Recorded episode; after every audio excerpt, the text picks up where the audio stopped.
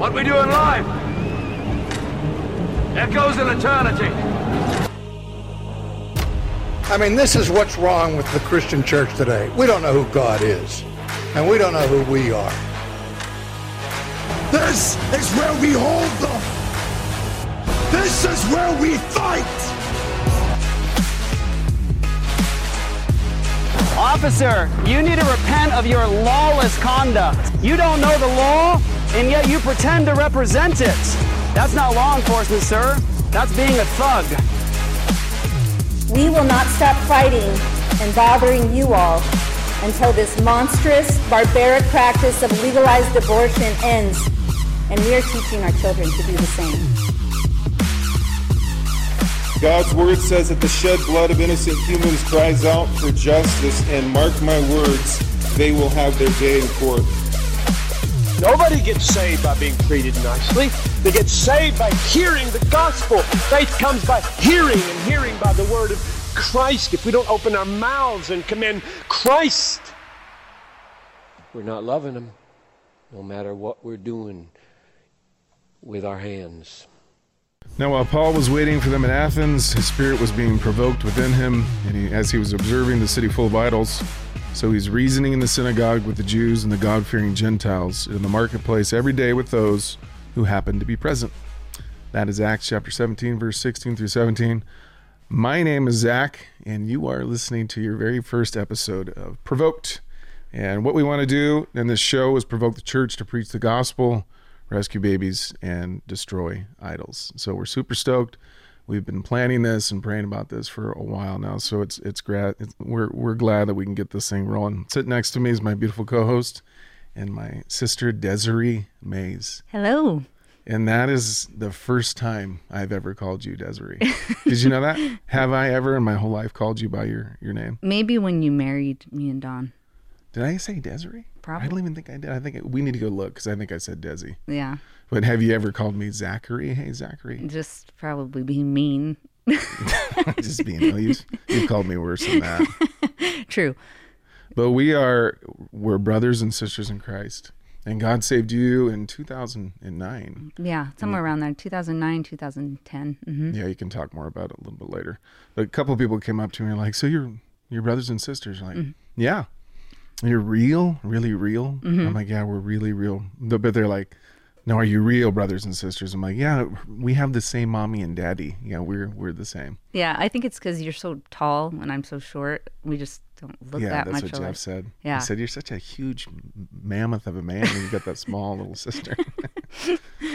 but we, um, yeah, we rarely call each other by our our actual names. We have so many nicknames. Can you think of some of the nicknames that we've had growing up? You called me faux head, remember?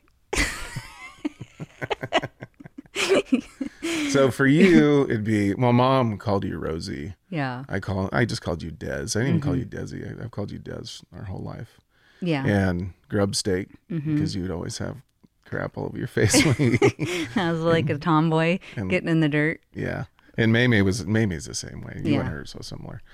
But mine are ZZ, Yep. Ya- Yacho. Yacho. Mm-hmm. What? Where did that come from? I think dad. That, Dad. That's from dad. Well, it's Yacho Mite. Mm-hmm. He would call me Yacho Mite. They would call me Yachi or Yacho. You guys called me Willis. Oh, Willis T. McCubby. Uh huh.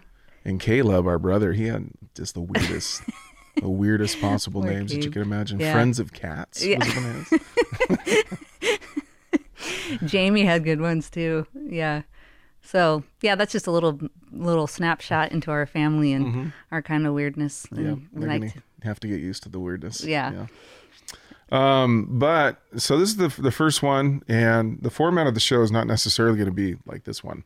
Uh, we'll talk a little bit more about what to expect in the future, but I think it'd be good just to lay some groundwork as far as introduction. And I think I will start out with my testimony, not not go too long into it, so they can learn about who we are, and then basically uh, why we're doing what we're doing. What's the purpose? Because we don't want to just be using this time to do nothing. Um, I think if we're honest, we want to see the gospel go forward.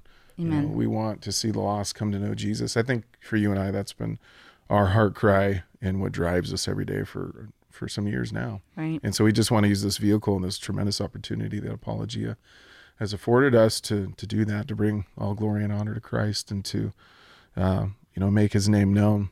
But just a little bit about me, I guess, and I won't go too too too far into it. But my my testimony is weird. I think some of the things that kind of transpired transpired in my past, I don't even know if I told you. Just I, I feel like for me, God has always had His hand in my life, and I don't think I could ever get to a point, or I don't I don't think I ever remember a time when I didn't believe in God. I always believed in Him. Even my best friend JB, when we would hang out, you know, we would cuss like kids would do because we we weren't necessarily raised in a Christian home. You No, know, right. I'm thankful for Dad and and all that he's done for us. We weren't necessarily in a Christian home. By God's grace, God saved Dad. Um, and I think when he was in his 40s, Right. and saved mom Mm-hmm. and saved our brothers and sisters. But we didn't necessarily have like a primary predominant Christian influence. Right. But I could just feel like God had his hand on me. Like JB and I, we would cuss, but we would never say the Lord's name in vain. So we're like, okay, you could say the F word or Mm. Whatever it is, but if you use God's name in vain, we would punch each other in the face, which is so weird. Yeah. Because we didn't have any, you know, Christian influence like telling us not to do Right. that. Right. But I just felt like God has always been upon my life. I remember um, just getting excited about Easter Mm-hmm. because that's when they showed like the Jesus films and stuff like that. But I remember I would be so riveted to that and so excited about Easter, not to get all the candy and the bunny stuff and all that, but to watch those Jesus films. Right. And when I was in first and second grade, my friends used to tell me that I was an angel that God sent to tell them about Jesus. What? I didn't know that. Yeah, and I can't even believe I haven't even shared this Wow. with you. And so, it, to me, looking back, it was God just always kind of wooing me, or wooing me from a, even a young age. Mm-hmm. Yeah. Never really ever believing that there was no God, Right. but believing that there was a God. Jesus uh, was my Savior, uh, which is kind of baffles my mind because again, we didn't have that influence. You were predestined. So. Yeah, exactly, exactly. But I remember uh, kind of what what kind of set things off was when I was ten or eleven, and we were living with mom in San Carlos, and you remember that house, mm-hmm. and with Jeremiah, our stepbrother, Yeah. and just feeling like oppressed, like I couldn't sleep at all. Like I remember telling Caleb, my younger brother, and and Jeremiah, you know, stay up with me, try to stay up with me as long as they could because I couldn't go to sleep. I just felt like an evil kind of an oppression for a long time. And then Jamie, our older sister, she started going to that church sanctuary. It was like a church for rockers or Right. something 'cause she was super into heavy metal and stuff. Right. And I remember going into her room and seeing all those different. Remember, she had that little blue room with all the pictures of the Kinda. you know, like Black Sabbath. Oh yeah, I that. remember that. Yeah, Ozzy and mhm. Right. And so I go in, I'm like, dude, I can't sleep. I haven't been able to sleep. I just feel like an evil kind of presence. And she just like shares the gospel with me. Wow. Like clearly. Uh-huh. And I remember I just embraced Christ at that point. Wow. Well, of course, he embraced me. I feel like that was the point, And you never really know. I Right. think some people have these really dramatic salvation experiences. I don't think I ever had that. Yeah. But it was at that point where I felt something and I slept like a baby from there. Like Wow. that oppressive uh, presence just went away. Um, and so after that, you know, I didn't really have any, you know, we weren't going to church or anything like that. I didn't have any spiritual guidance. And so, you know, from maybe 14 to 19, I just got heavy into partying and, you know, drug use. And that was kind of what I wanted to do. I wanted to, I wanted to grow weed and, and sell it. Yeah. And so that was my trajectory. Uh, again, just spending all the money I could on partying, just kind of wasted my life away. And then JB, my best friend for growing up, you know, he gets a hold of me and he says, Hey, I'm going to this church out in, I think it was a South San Diego called Grace Church. Mm-hmm. And he kept on inviting me to this church. And I'm like, Well, you know, I don't want to go. You know, I'm just too busy doing my own thing. And he keeps on persistently, you know, inviting me.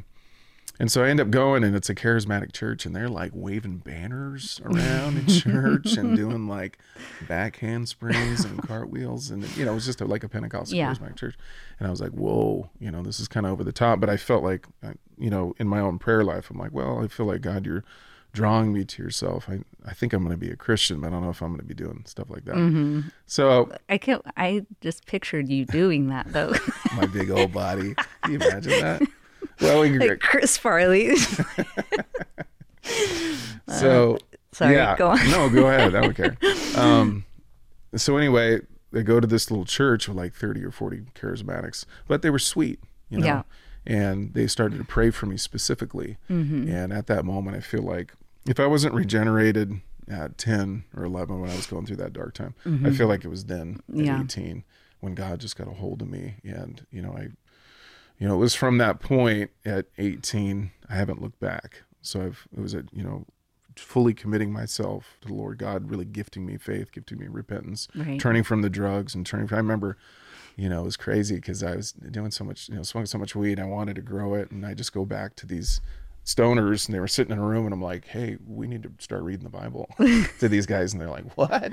You know, and so I just got rid of everything, and Yeah. you know, a lot of those relationships just faded away. I remember. Yeah. Mm-hmm. And, you know, after that, I felt like within just a couple days, I was called to be a pastor, Wow. you know, almost instantly. And then mm-hmm. evangelism was Wow. like, it was pastoring and then evangelism was big. And even at that time, when I was in 18, 19, I, I saw such a disparity in the church as I was going through the scriptures, just, you know, just devouring the scriptures, such a, a disconnect from biblical evangelism to the evangelism that I was seeing Yeah. even at that time, just saying, you know, I really think, you know, we're supposed to just go to the lost people and share the simple gospel with Right. them.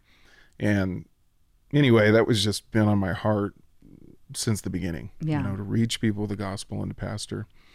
And so uh, maybe just go forward a little bit. I went to Bible college. So this church had a connection with a church in Poway called Living Way Church. And they said, hey, you know, if you were called to be a pastor, if you really want to be in a, you know, uh, an evangelist as well, start going to this Bible college. Yeah. So I drove up there. Um, and the first day I drove in, my my Jeep, you know, was all wrecked, and I had a black eye. And I walk into register to this uh, Bible college. Do you remember why you had a black eye? I don't even know. Oh. I don't know why. I don't think I got in a fight with anybody. I had a big old black eye. Maybe I was messing around with with a kid or you know, with one of my one of my friends or something like Yeah. that. Big old black eye, shaved head. and I walk in and I see Jessica, Mm-hmm. and you know she talked to me for for a second. And the first like initial, you know, um, Meeting. meeting or my perspective my perspective of her was she's very bold. Mm-hmm. you know she was very bold and came up and talked to me. And and so she went home after that after meeting me for the first time and told her parents um, I found my husband. Gonna- I found the guy I'm gonna marry which I can't even believe it because that was crazy. You know I would like if Jess if Zoe came home and said oh I found my my husband and then pointed to a guy like me, I would have been like, mm-hmm. whoa, you know, because I'm super young in my faith. I mean, just brand new and Yeah. just still doing stupid stuff. Uh, so I start going to that Bible college. I meet Jess, mm-hmm. and she was initially interested in me, and I had a friend who was interested in her, and so he comes up to me and says, "Do you want to court her? Do you want to mm. go after her?" I'm like, "No, no, no. Just mm. go ahead and you know go go for it." And so, since he was my best friend at that time, we were, you know, going to Bible college together. We started hanging out with her. Mm-hmm. So, as we were hanging out with more, you know, her more, I just got to see the person that she was and get to know her. And God mm-hmm. just like supernaturally just dropped love for her in my heart. It was like a switch mm-hmm. that went on. And, um, and I told her, I said, you know, me and my buddy didn't, you know, it's not like we, our relationship broke up, he broke up. He just understood. you know. Right. And so I, I told her, I said, you know, I, I love you like a husband Oh. and I want you to marry me. And she was like, whoa, let's put the brakes on this. Yeah. And so I was like an idiot because she wasn't there yet. Mm. And I was like, well, okay, we're done. Oh. So Oh. I just, you're dumped. Just dumped her right there. And then I went to my pastor and talked to talked to him about it. And he's like, "You're just a selfish idiot." And I appreciate that about Yeah. him. He says, you know, he showed me the differences of love, you Mm-hmm. know, worldly, selfish type of love, and of course, went through all the different aspects of So biblical love. You're like 20 then? Yeah. Okay. I think yeah, twenty. No, I'm 19. 19. Yeah, I'm 19. Because we got married. We're going to celebrate our 20th anniversary in a couple months. That's so awesome. Yeah, so I'm 20, and then you know he kind of shapes me up and kicks me in the tail, and then I go back to her and say, you know, I, I was selfish. Um, well, we'll just see what God does. And we were married 10 months later. Wow. Okay, so I'm I'm getting too far into this. I think it's important though. I'm glad you added all that. Yeah. So we go to Bible college together, and after three years, you know, we were going to get our four year degree, um, mind and pastoral studies. So after three years, my pastor, you know, calls us into his office and he's like, "Hey, I used to pastor a church or be the associate pastor of a church in Arizona in Phoenix called um, Bible Fellowship Church. And they they need an associate pastor, and so I said, okay, let's do it. And so we, you know, we're 21 and 20, and you know, pack up the U-Haul and move on over to Phoenix and go to this little church. We walk in the church, it's like shag carpet. It was like walking into the 60s. I mean, they had like it was like you actually walk, even the suits that they wore. Really? Yeah. Wow. And so we do our best for two years just to love, and we learned so much. And it was a good, it was a good for a while. I, I really have relationships even today. Um, some of my best friends I still know from from that experience. But one of the downfalls was the pastor of that church was letting prophets into the church, and unfortunately, he just moved away from God's word. And so my pastor in Poway, Pastor Doug Balcom, he uh, he said, "Man, you got to get out. That's just unhealthy. Right. You know, whenever you depart from the word, and you start allowing these, you know, um, negative influences in as far as prophets and stuff like that. You just got to get out." And so I'm so thankful for that Yeah. that counsel because we had poured our life into this little church Right.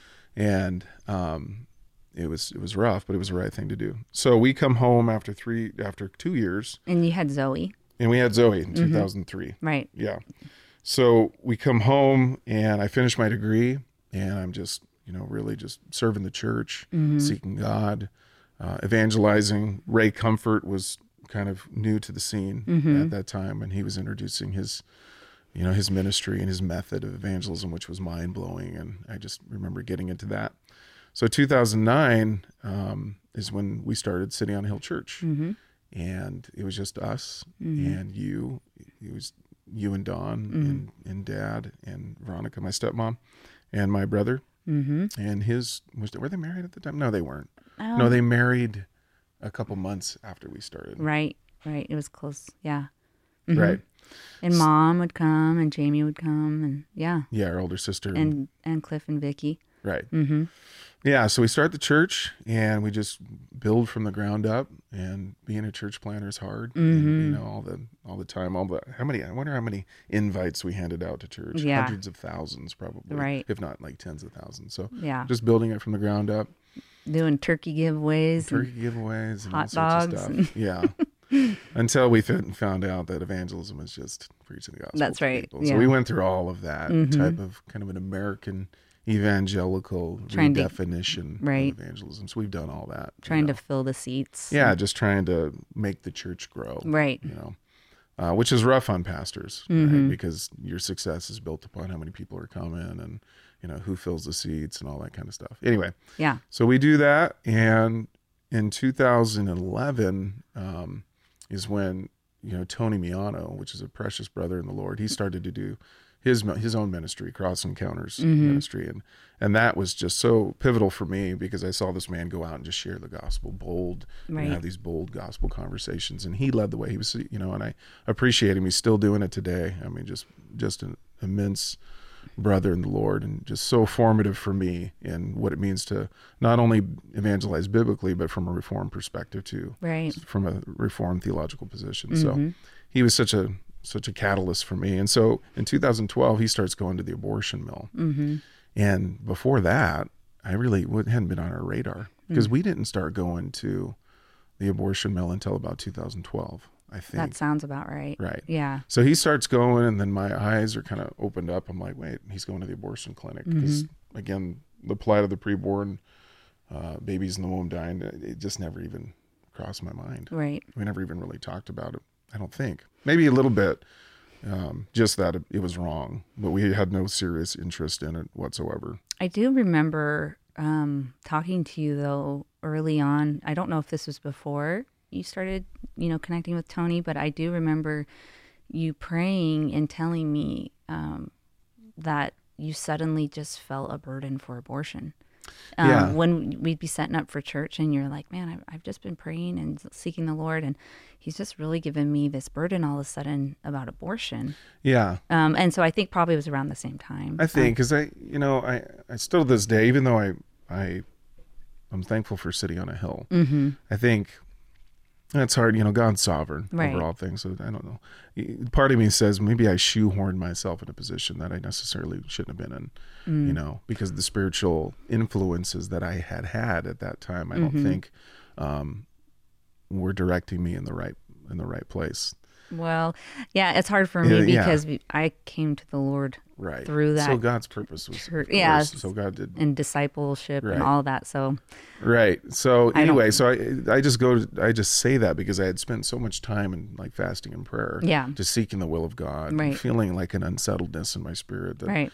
maybe this is not the we're not going to be doing this forever. And Right. so just like seeking the will of God. What do you what do you want? And and that was that time after I think 6 months of praying where I was in church and and then just the word abortion popped up in my mind. And I think Mm-hmm. that was before even, you know, Tony had started going out and yeah, uh, ministering at his abortion clinic. So, yeah, he had dropped that word in my heart, and I look over to Josh, remember, Mm-hmm. and to say, I think I'm supposed to start doing something with babies. And then from that point, God began to really, right.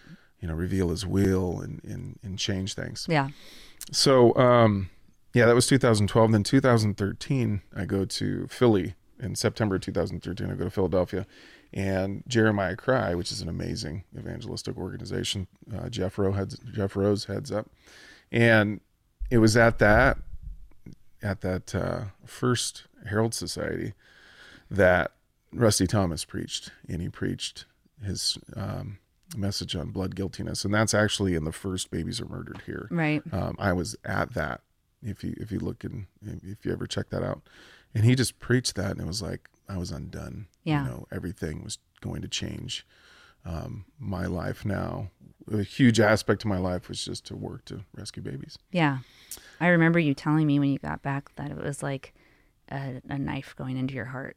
Right. Like it was like really affected you. Yeah, it did. You know, and I didn't ask for it. I just sought the will of God, and of course, He revealed His will Right. as, as time went on. It was totally nothing that I, you know, I was just kind of stuck in that. Okay, God, I just want to see more people come and grow the church. Right. And, you know, kind of a, um, I guess a, a different perspective, or maybe a faulty perspective about what it means to be a pastor and a church planter. Uh, so um, yeah, so I go there, and that was just God really spoke to my heart, really moved. Um, through that sermon.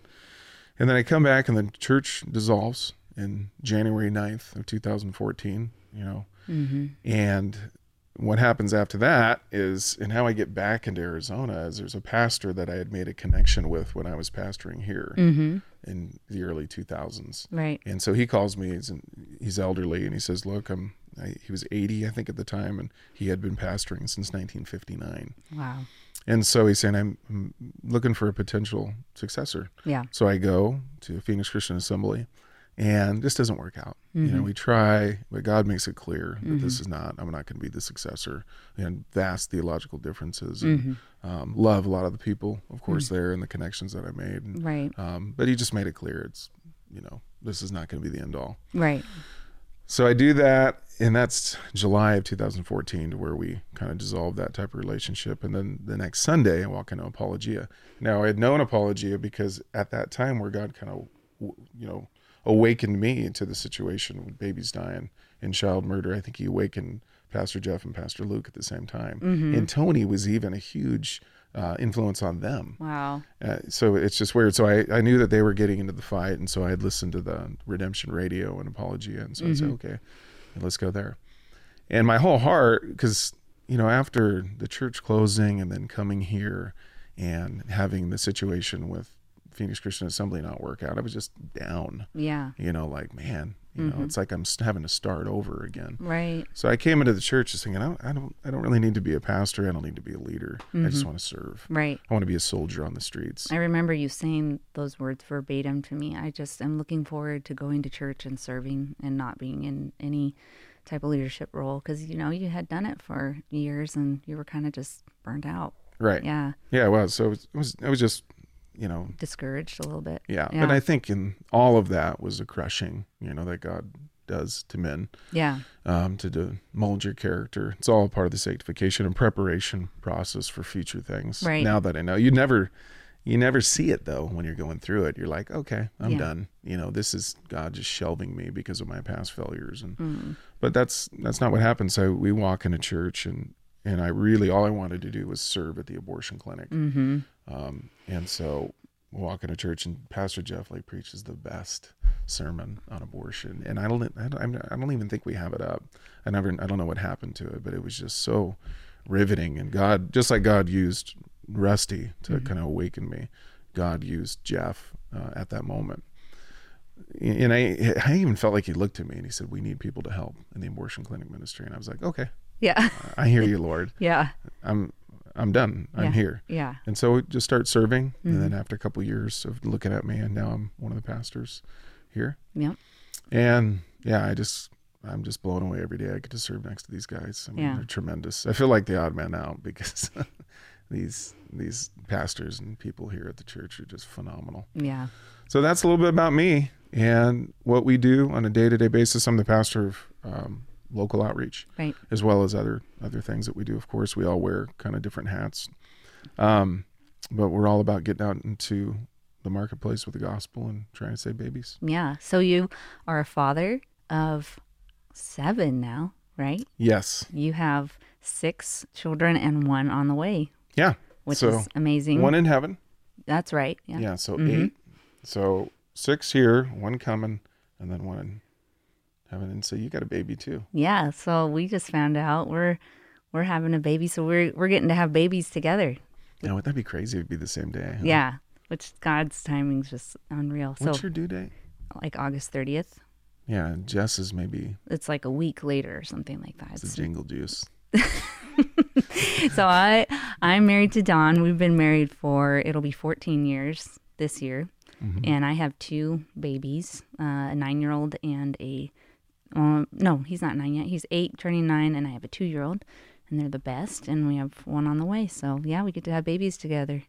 Hey, did What you read? trip, huh? I know. Did you read? That just reminded me. You're not having a baby. Jess is having a baby. But I was just thinking about that article I just read. It was like, uh, trans man gives birth to baby with non-binary partners sperm and the doctor was also trans i'm like what the heck people are gonna like and i swear in like 20 years people are gonna look back and read these headlines and be like was everybody high like it's just insane It's so hard to wrap your mind around, but Yeah. it is. I mean, it's just the the outworking of, of Romans chapter one. oh yeah for where sure God gives them over to a debased mind. I mean, can you imagine that type of headline in like the fifties? What they would do? oh my gosh Just the uproar of like like a national uproar over that single situation. It would right have there. been. They would have been like, "What the heck is happening?" I think it's going to be like you know how like if you go back and look at '80s um, like MTV videos, you go like, I can really see where people were doing a lot of like cocaine and meth during that time because they're just crazy.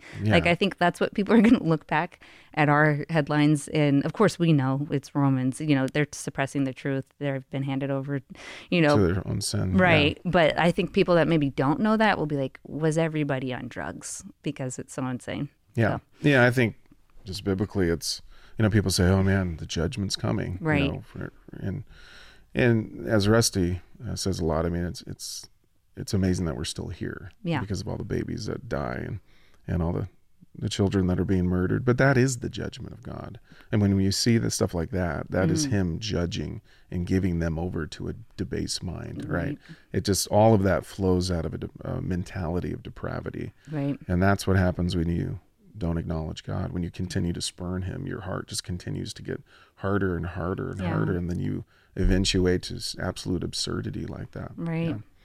So, So- why don't you go into your testimony and tell us about who you are? Okay. First, though, I just, do you want to say, talk about your kids? Because I said I have. Oh, yeah. So you have six. I told myself to. I'm like, don't forget about. well, that's, Yeah. So Zoe is my eldest, and I love her so much. She was born January 27, 2003. mm-hmm. Preston's almost as tall as. No, he's a, he's as tall as I am. yeah, he's Yeah. tall. So he's the second. He's the boy, and he's born on March. Why am I giving their birthdays? No, yeah, it's okay. Like, and their social security, blood type. so Preston is the second oldest, and then you have Reese, mm-hmm. Jude, and then Macy, Phoebe, and A baby on the way. Baby on the way. That little Donald Trump Jr. Oh God, we're dead. Yeah. There goes our show right there. um. Okay, so how about you, Okay. you share your testimony? Okay. Um, well, let's see. I feel like the same kind of when you were talk, talking to me about how you feel like God always had a hand on your life. Of course, He did. You know, um, I kind of feel the same way. You know, we grew up in not a Christian home, but Mhm. we did have some introduction to Jesus. We went to church. I would say like Easter. And, Yeah, you Christmas know, and Easter. Right. Yeah, I remember the church in Torrey Pines. Right. Yeah. Yeah. So there was some introduction, although I had no real biblical knowledge of the gospel or anything like that. Um, but I knew about Jesus and dying on the cross and just a very basic, you know, um, understanding. Um, and so I, if somebody were to ask me as a kid, even I would have said I was a Christian. Um, but I wasn't. And, um, but I do feel like there were times, like even as a teenager, I remember I when we lived out in um, Mount Helix, I would go and sneak over to this church called Skyline when they were having. They used to have their services out of a junior high, and for some reason, when I learned how to drive, I would go. I don't know why I snuck. I wouldn't get in trouble, but I would just go attend their services by myself. I didn't know that. Yeah. Like not regularly, but just here and there. Just I was like curious. Um so anyways, uh yeah, I remember when you got saved and I was like, "Oh, that's cool because yeah, you were just a partier and you know, and uh, it was kind of crazy. I remember being like, "Wow." I mean, I just remember seeing you change really drastically. Yeah. Do you remember um, when I was? Because yeah, I feel like God got a hold of me at 18. Mhm. If you know, if He didn't regenerate me at 10 or 11 when Jamie shared the gospel, then maybe it was then. But do you remember coming into my room that one time and you said, "I want to serve Christ with all my heart." Yeah, and I don't like I just think that's God's grace because It's I like don't His wooing. Yeah. You know, just this process of the Spirit of God wooing you to Himself, right? right because i didn't serve him with all my heart for Right. years after that you Right. know so um yeah i mean i just was like grew up and did all the things non-believers do and um got married and said i was a christian but i wasn't. And um yeah i was deceived. I mean i would i was so blatantly not a christian. I i like sometimes cringe and remember like trying to witness to people kind of. Um, but just having just terrible terrible terrible theology and i was not converted. You know i would be like yeah i'm a christian but uh you know also buddhism is cool. Just Yeah. just crap. This is pure crap. And Oh, my the fruit of my life was evident of that you know um so i just i was i wanting i, I wanted to be like an actress and um i had all these desires for fame and for um money and just the you know pleasures of the world i i like to just go out and party and um i was working at Nordstrom and going to San Diego State University, and I met Don because he was working there too. And same thing, I saw him. I'm not kidding. You can ask. I have a friend named Angela. She was with me. I was going down the escalator, and I saw Don from afar, and I was like, "Oh, I'm going to marry that guy." No way. Yeah, I said True. that. Yeah, um, and super sexy. True. Um, but uh, um, so we ended up getting engaged a year later after dating, and uh, then we got married a year after that, and then three years after that, you started the church, and we were like, um, you know, I remember you asking if we would come help. It was close to our house, and so we're like, yeah, sure, you know, we'll come help. I'm I'm a Christian, so sure I'll go. Um, but at that time, we were like, we lived for the weekends, going out and partying on Fridays and Saturday nights. So Sunday morning, that was like kind of a bummer for us to have to get up early, you know.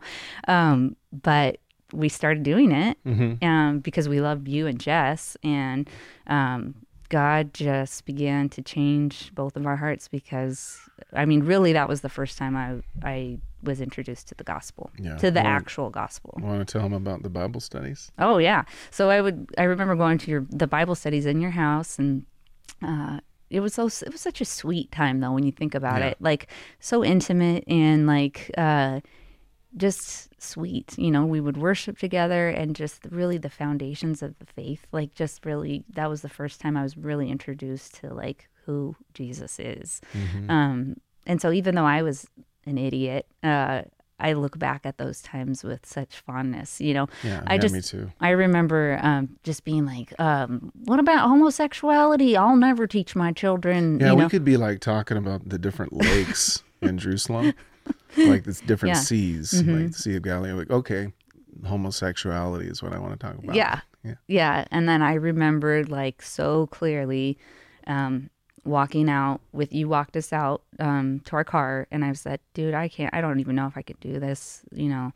And you're like, well, you have to decide, you know, are you going to do what you want to do or are you going to die and follow Jesus? And I hope that you do follow Jesus, but, you know, whatever ends up happening, I love you. I'm always going to be here for you.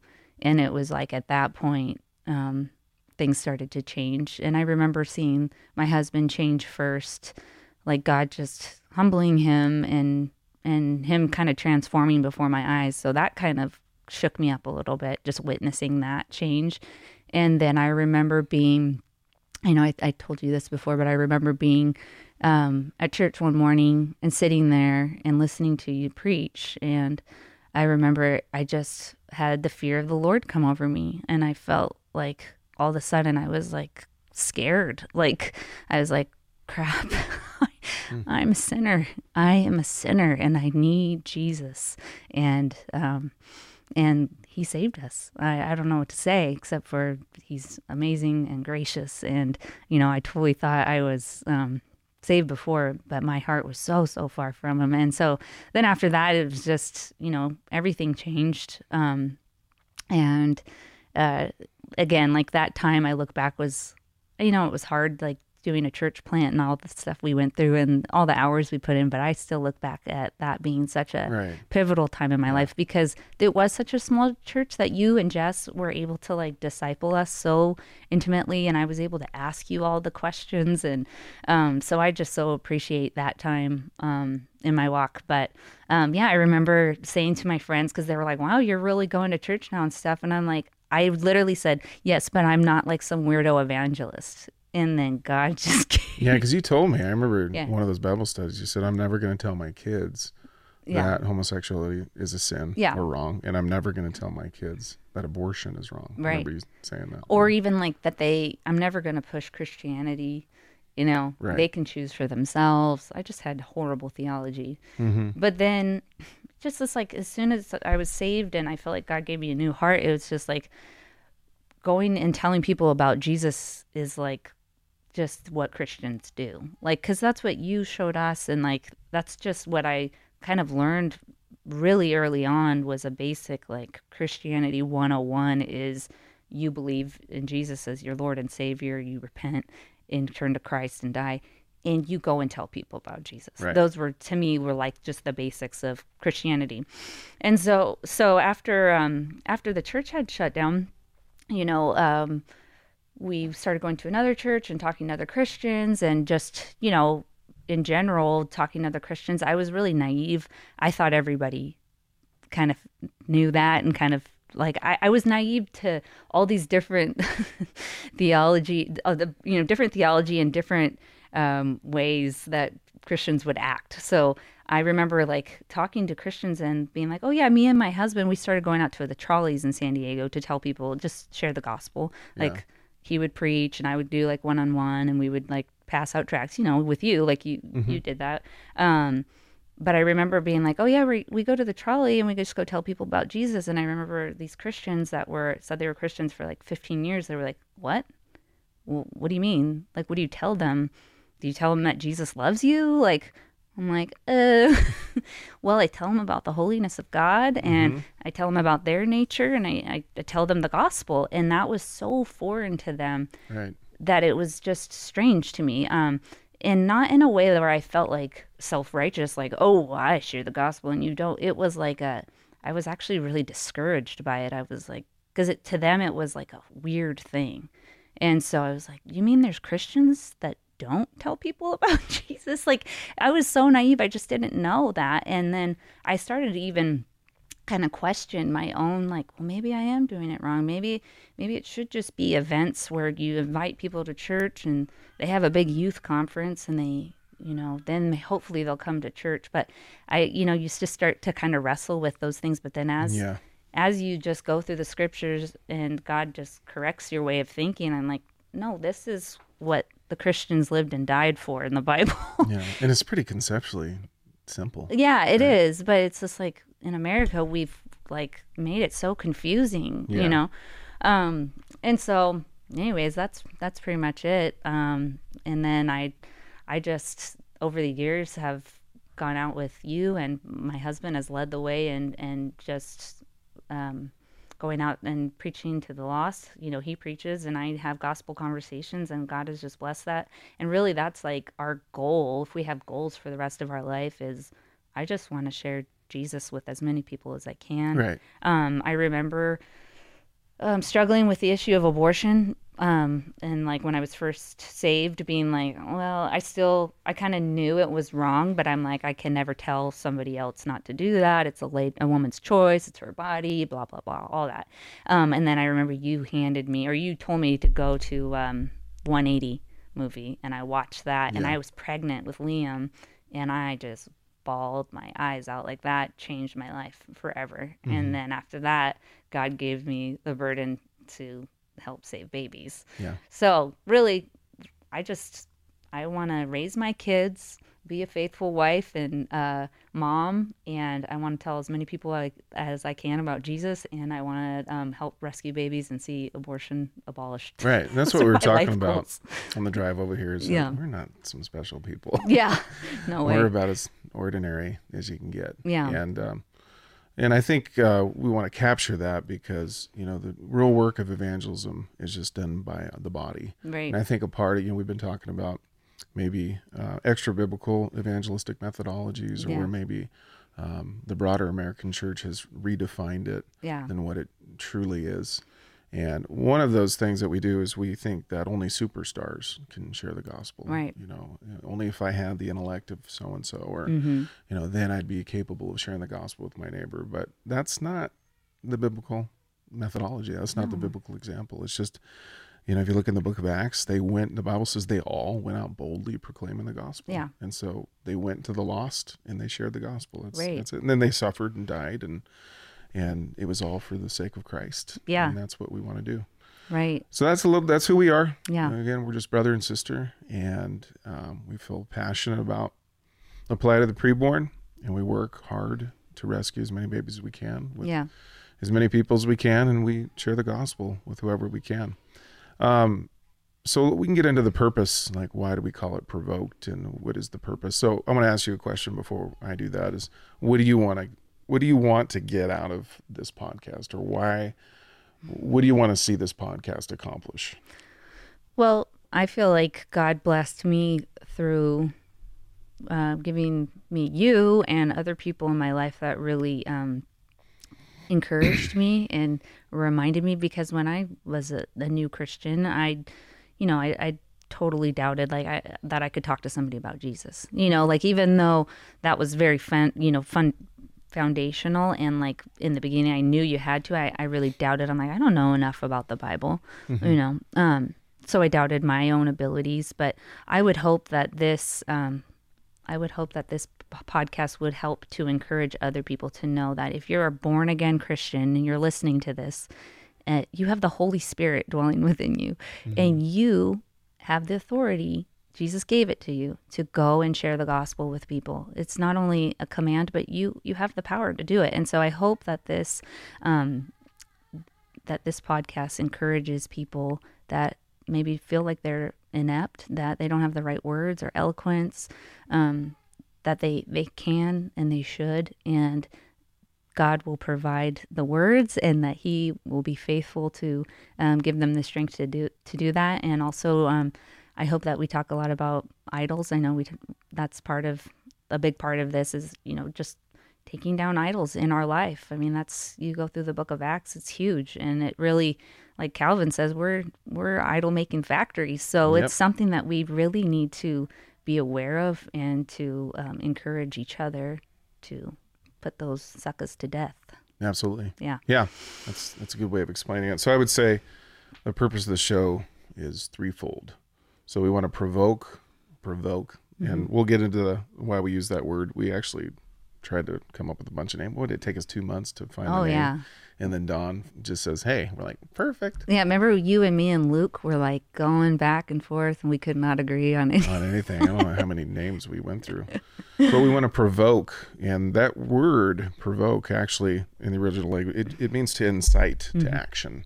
Sometimes you think, hey, stop provoking your sister. Yeah. You know, it's only about making somebody angry. Right. But it's not. And we actually do need to be angry Mm-hmm. about certain things, but it's inciting somebody action. So what we're trying to do is we want to provoke our brothers and sisters to confront the culture with the gospel. Right.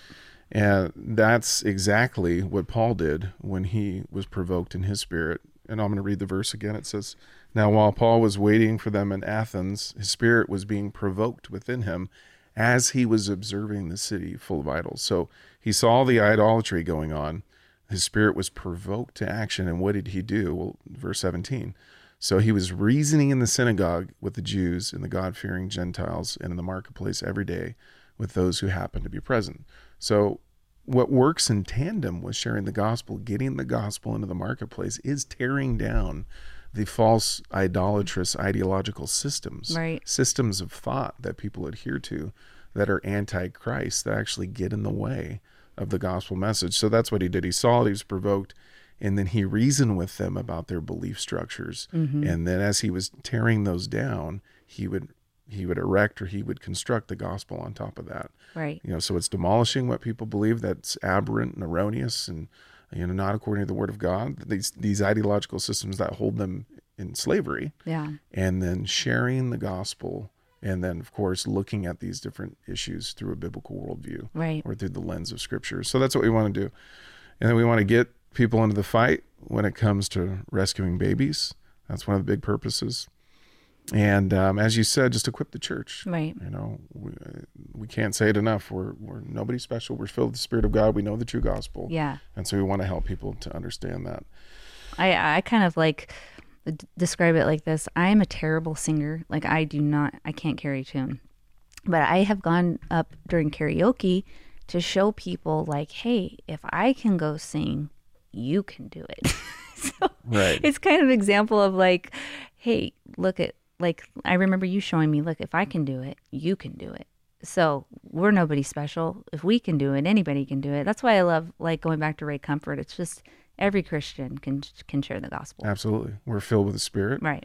and we have the truth. We can share the false gospel, and we'll, as we, you know, move down the road, we'll teach on what the gospel, the because there's essential gospel components that comprise the message. Mm-hmm. Right. It's not just Jesus loves you, Right. you know, and it's not only hey you're going to hell, Right. right? So we can become, we can truncate the gospel, Sure. And it's got to have the essential components. If it doesn't, there's no power there. And Right. so what we do, unfortunately, as Christians, is we want to take components out because for the fear of man, Mm-hmm. or not only for the fear of man to because we don't want to tell them the hard truths about hell and Mm-hmm. everlasting punitive judgment, the wrath of God, but we'll also take away the grace of God because we can get out there and just beat people over the head. Right. You see that all the time, unfortunately, on YouTube. YouTube, just people laying into people.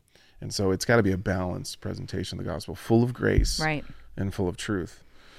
Uh, but a big part of the show is, again, this subject of um, idolatry, you know, tearing down idolatrous systems of thought. Yeah. Um, when if you if you think biblically and historically, when God's people put away false worship um, by the way of the destruction of their own idols, that always, always, always results in God's blessing. So a huge undergirding issue Right. when it comes to the state of the, the nation, the state of the church and the nation, is false worship. It's people worshiping idols. But when God's people engage in idolatry, uh, that's always, always, always results in false worship. And then we're going to get into Pastor Toby's sermon on that Yeah. in the weeks to come. And he just so clearly explains how everything flows into the culture out of the house of God. You know, Right. if it's false worship, if it's strange fire that's happening within the house of God, that's going to have an impacting effect on the culture. Yeah. Um, So go ahead. Sorry to interrupt No, because we get it. I feel like we get this question a lot, so I just want to address it now. Um, so people tell ask us why focus so much on abortion. What's your response? Yeah, that's a good one. Um, because people will say, well, all sin is sin. And I don't believe that. I Mm-hmm. Right. don't think that's biblical to say all sin is sin. Of course, every in the book of James says if we if we fail at even one point of the law, and I'm paraphrasing right now, Right. we're guilty of it all. Exactly. So, yeah. um, one sin, one lie, one even if you steal a little bit of beef jerky like me and JB used to do it, you know, thrifty Mm-hmm. Yeah. back in the day, that's still a transgression of the law of God. Right. And because God is perfectly righteous and perfectly just, he must punish sin. Uh, he would fail to be the expression of his own self Mm-hmm. if he didn't. So, uh, but different sins have different degrees of destruction. Right. Right. Uh, God puts certain sins in the class of abominable. Right. So the shedding of innocent blood would be in the class of an abominable sin. Homosexuality Mm-hmm. is in the class of an abominable sin. It's abominable in the sight of God because it's a blight on his character. All mm-hmm. sin, of course, is a blight on the character of God. Mm-hmm. Uh, because as we sin, we come outside of how God designed us to bear his image, to be the image bearers of God. So, Yeah. but we focus on abortion because it is, is it is in that area of abomin, abomination. Right. You think about it just practically. So say say we're walking uh, say we, we plan an evangelistic event Right. and we're going to go preach the gospel at some sporting event and then as we're going we hear you know there's a guy right down the street and he's killing two year olds in a home Mm-hmm. and we're right next to there Yeah. what do you think we should do first go preach the gospel or go try to save those babies Right. We're gonna go save those babies. so there's so Yeah. there's a certain situations, and we're not saying the gospel, you know, saving babies is more important than gospel proclamation. No. Actually, the only way to save babies is with the gospel. You can't do it without the gospel. Right. We're not saying that. Yeah. But we're saying there's situations within the nation or just within the broader culture that's happening that has degrees of urgency. that Right. are important. So, like, if we were, this is the the great evil of our age. You know, if we were living back in the times during slavery and we saw a black person being beat and killed and enslaved, I hope that we would stop what we were doing and go help them. right. I hope that we would have been those abolitionists back then. Right. You know, to go and save our brother, you know, our sister. So Exactly. um, that's what I, I always try to explain is like this is the great evil of our age right now. This Mm-hmm. is the this is what we're called to do. Um, and we're not saying that other things aren't important. Right. but no, but it requires immediate attention. it on Some things. I mean, your your kid's about to grab a frying, frying pan. right. It- That requires you to run over there to drop everything and to go help your child. Yeah, and we become so desensitized to it because it's hidden, because it's legal, you know, because it's so common practice. But we we forget that as we're speaking, children are dying. Yeah. As people are listening to this, children are dying, and so mm-hmm. that's why it's so important, and that's why we put such an emphasis on it. You know. You're right. Yeah. 150 years ago, it was slavery. Yeah. And everybody would say, "Oh man, I would." I Mm-hmm. would stop everything. I would stop all my pursuits, vocational desires, Yeah. and I would just try to save the, the slaves. Yeah. You know, and, Or during uh, the Holocaust. mid yeah. twentieth century Germany. Yeah. You know, we'd say, Oh man, if I were in that situation, oh I would do everything I can to be another Schindler. Yeah. Right. And try to save them. But in this situation, because, you know, we're so desensitized to it, Mm-hmm. um, you know, we just don't see the the involvement of the church as it should be, which is part of this podcast. We want to try to wake people up to get in the fight, right? Yeah. Um, that's a good question. Um, so we are talking about, you know, as we talk about the destruction of idols, and we're going to get a little bit into the format of our shows. I think a good a good thing to do, just as a disclaimer, is to say we're not talking about the physical destruction of people or anything. Right. You know, we use words like provoked, and you know, we need to decimate idolatry and Right. destroy idols. And of course, we're not saying uh, or inciting any type of violence against a person. Yeah. Because here's the thing, you know, and you quoted Calvin. He said, "Our hearts are idol factories." Yeah. right here. And we make idols out of pets, and we're not saying go home and chuck your dog in the trash. And we make idols out of our wives, our husbands, our children. Right. Uh, and so we're not, of course, saying destroy those. And, and even, you know, unfortunately, in the past, there's been some people who have killed abortionists. No, and, yeah. You know, took it to a very evil and sinful Place. yeah. sinful place. We would never ever condone that. you Right. know. We do think abortionists should be held culpable Right. um, for their sins, Right. but we're saying it's not the arm of the church that Yeah. goes about you know penalizing this type of behavior. That's the arm of the state. Right. Yeah. So, um, but and, and Paul kind of explains it here clearly. He says in 2 Corinthians 10, 3 through 5, he says, For though we walk in the flesh, we do not war according to the flesh. For the weapons of warfare are not of the flesh, but divinely powerful for the destruction of fortresses. So we all have enemies, and, it, and when you get into the, the fight for children, you your enemies come out. Yeah. You know, we deal with people that hate us, Right. that want to stop us. As as pastors in a church, we're constantly under attack from without, and more painfully even from within. Yeah. Um, but we don't just line our enemies up, and as this verse is talking, we don't war according to the flesh. You don't just attack your enemies. Right. You know, Jesus says, "Love your enemies, bless those who persecute you." Yeah. You know, we do not, even though you're reviled, you don't revile. It's talking about how Jesus was reviled, but he didn't revile. Right. So in no way are we talking about hurting anyone or destroying anything. But he goes on to say, we are we are destroying. He uses pretty strong language here. We're destroying speculations and every lofty thing raised up against the knowledge of God, and we are taking every thought captive to the obedience of Christ. So he says, we don't wage war like the world, like a physical combat sense, but we do, and it's a command of God here. We are to destroy speculations. That word destroyed means to take down, to demolish, mm-hmm. to bring something down to the ground. And the word speculations, this is a New American Standard version.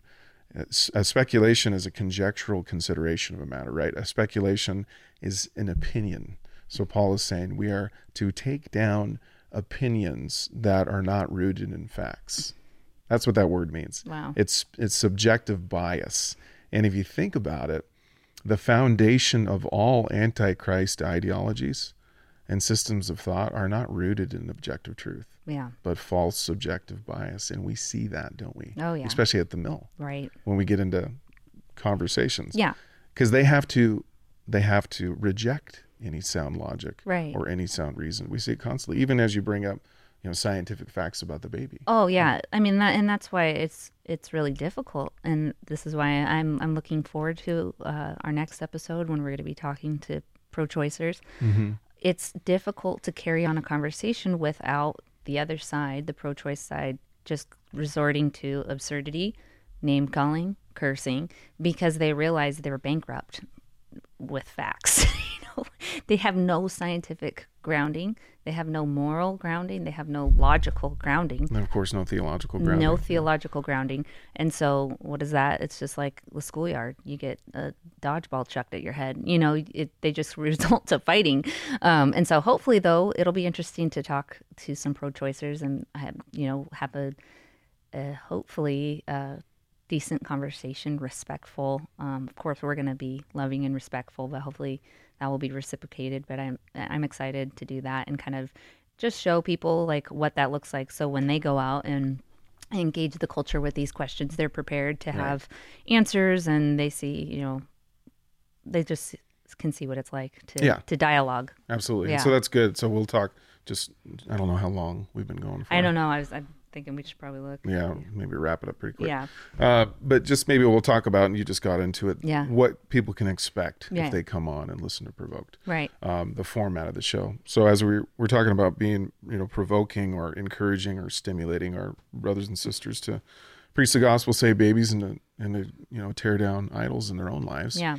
Um, but how we are going to do it on the show is we're going to bring people on who adhere to these type of idolatrous ideologies or adhere to these antichrist Mm-hmm. Yeah. uh, systems of thought. And we're going to be loving about it. Yeah. And we're just going to allow them to come on and to present their case. And then we're going to engage Yeah. uh, with that and do the best that we can, not only to um, show the absurdity of Mm-hmm. their thought system, because again, if you reject the God of Scripture, you will always amount to absurdity. Right. Not only to do that, but we have to also under, have to understand that these are souls, Right. These are people Yeah. that we're talking to, and I think what should be paramount is not winning an argument with these folks. Right. Um, it's being calm and rational and um, respectful and collected and doing the best that we can to expose the folly Right. of, of, of how they think and these foundational systems that they adhere to, but also to be evangelistic. We want to be about winning them Right. as far as we can. Yeah. You know, just by sharing the gospel to them. So what you can expect as you come on is we're gonna, you know, week after or not week after week. I think we're going to do it twice a month. Yeah. So bi-weekly we're going to come on and you'll hear a conversation. I think for our second episode, I think we have two or three pro-choicers lined up. Yeah. And we might not be able to have people come on for every episode, but you know, with you going out so often to the mills and Sure. uh, uh, Yeah. you know, some of it's going to be just what happened that week. Mm-hmm. You know, going out um, and conversations you had that you can share. Um, Yeah, so, that we can dissect. right. Yeah, Uh, exactly. and I'm hoping like even just for like moms who are at home and listening to this and, and dads, but people that maybe you're, you're at work or you're folding laundry and taking care of kids and you think, you know, how is this applicable to me? I don't really get out much, but it's this is going to equip you how to train your children. It's going to equip you on um, maybe talking to your coworker or your grandma or your neighbor. There's somebody God's put in your life right now that you can share the gospel with, or that abortion's going to come up, or some other subject's going to come up that maybe you just felt a little timid about talking, or maybe you felt a little insecure um, in your ability, but just knowing that God uses the things that are foolish to shame the wise. And so you don't have to be you don't have to be Pastor James or Pastor Jeff or Ray Comfort. You know, you are a Christian and you can share the gospel. Absolutely. so, That's how we win. That- right? It's yeah. body. And when we get the body of Christ, every single aspect of it, yeah. um, to be sharing the gospel with their spheres of influence, of the people that they rub shoulders, that's how we win. That's how the gospel exponentially spread, exponentially spreads across this nation, this earth. Right. Um, that's what we want. That's what we want to do. We just want to help. We just want to be some regular brothers and sisters. Yeah. And uh, you know, a s- a couple things that we need to say is we don't feel like we're gonna filter or censor our- Yeah. our, show. And so as we get into conversations, it could get heated. You know, we promise to keep our cool. Yeah. And um, but you know, if you're listening to the show with your kids, you know, there there could be some uh, foul language that you hear. We just want to warn you. Yeah. Maybe this is not the best show, especially if we have somebody on, and we'll we'll we'll, we'll warn you. We're, Mm-hmm. we're gonna have people on so you can know, and maybe not to turn it on with little, little ears listening. Yeah. because we expect there to be some maybe some explosive Yeah. uh, conversations just based upon the particular person that we're talking to and the particular the nature of the subject. exactly Yeah. the nature of the subject and how that can you know get um people riled up we see it all the time Oh, yeah. Yeah, I posted something on Facebook yesterday in like our community uh, group looking for. I'm, I was looking for just a pro-choice person, and it was a really you you couldn't really tell what side I was on. It was a very ambiguous post, but oh my gosh, just just asking for a pro-choice person to to interview, it turned into like a bloodbath. like people were Oh, just yeah. fighting each other. I got crazy messages like just for posting that. Somebody was like, "You have a hateful heart," and I just was like, "What did I say that was hateful?" Like they, there was nothing. It's just even mentioning the word pro-choice uh, just incites anger in people. So right it does uh, that's just the light right, you know jesus said man does not come to the light unless his deeds are exposed. And romans says that god is or sorry man is at enmity uh, with god. Mm-hmm. Right. so it just flows out especially in the context of abortion. You just see it. And uh, i think rusty says it. It's just the scriptures on display Yeah. as you get out there. Because I, I do believe it's the gates of hell out there. And that's where the devil is accomplishing, accomplishing so much of his work to steal kill and destroy yeah, um, but yeah, that's that's basically the show. You know, as Paul is talking about provoking, you know, when when Paul was provoked, you know, that word does mean to anger. Mm-hmm. And I think what we want to do, and I think one of the most disheartening things is that there's this there's just so much apathy within the church at large. You know, that's an antonym of that word provoked. Synonym is to anger, to incite, but one of the antonyms is um, apathy, Yeah. lack of interest. yeah, Um, and that's it's it's just disheartening to see so many babies being killed and all of this uh, going on year after year. And the answer is always God's people. You think about slavery. You think about um, what drove the men even to to storm the beaches of Normandy. Mm-hmm. it's love for their neighbor. Right. It was a it was a biblical undergirding and a love for God and a lot of those men. yeah, Um, so what we want to do is we want to provoke. You know, we want we need more angry people. yeah, You know, Ephesians 4 says, Be angry and do not sin. So you can be angry and sin. But Yeah. there's this anger that we need to have against, you know, towards children dying, yeah, being burned to death, to death in the wombs of their mother and being torn apart. We have to have more angry Christians, but channeling that anger in a constructive way. yeah, and doing something. Like there's this great Spurgeon quote. I'm not going to say the whole thing because it's long, but he just starts out by saying, "Brethren, do something, do something, do something." Like there's there's a lot of work to be done. You know. No, absolutely. So, Well, well, that's episode number one. yeah. And I love you. I think you did a good job. Love you too. And I'm excited to see what what God's going to do with this. Me so too. we will uh we will be back on when we come back on. Right. Uh, but again, our second episode, we will have some pro-choicers on. We don't know exactly how that conversation Mhm. is going to go. Yeah.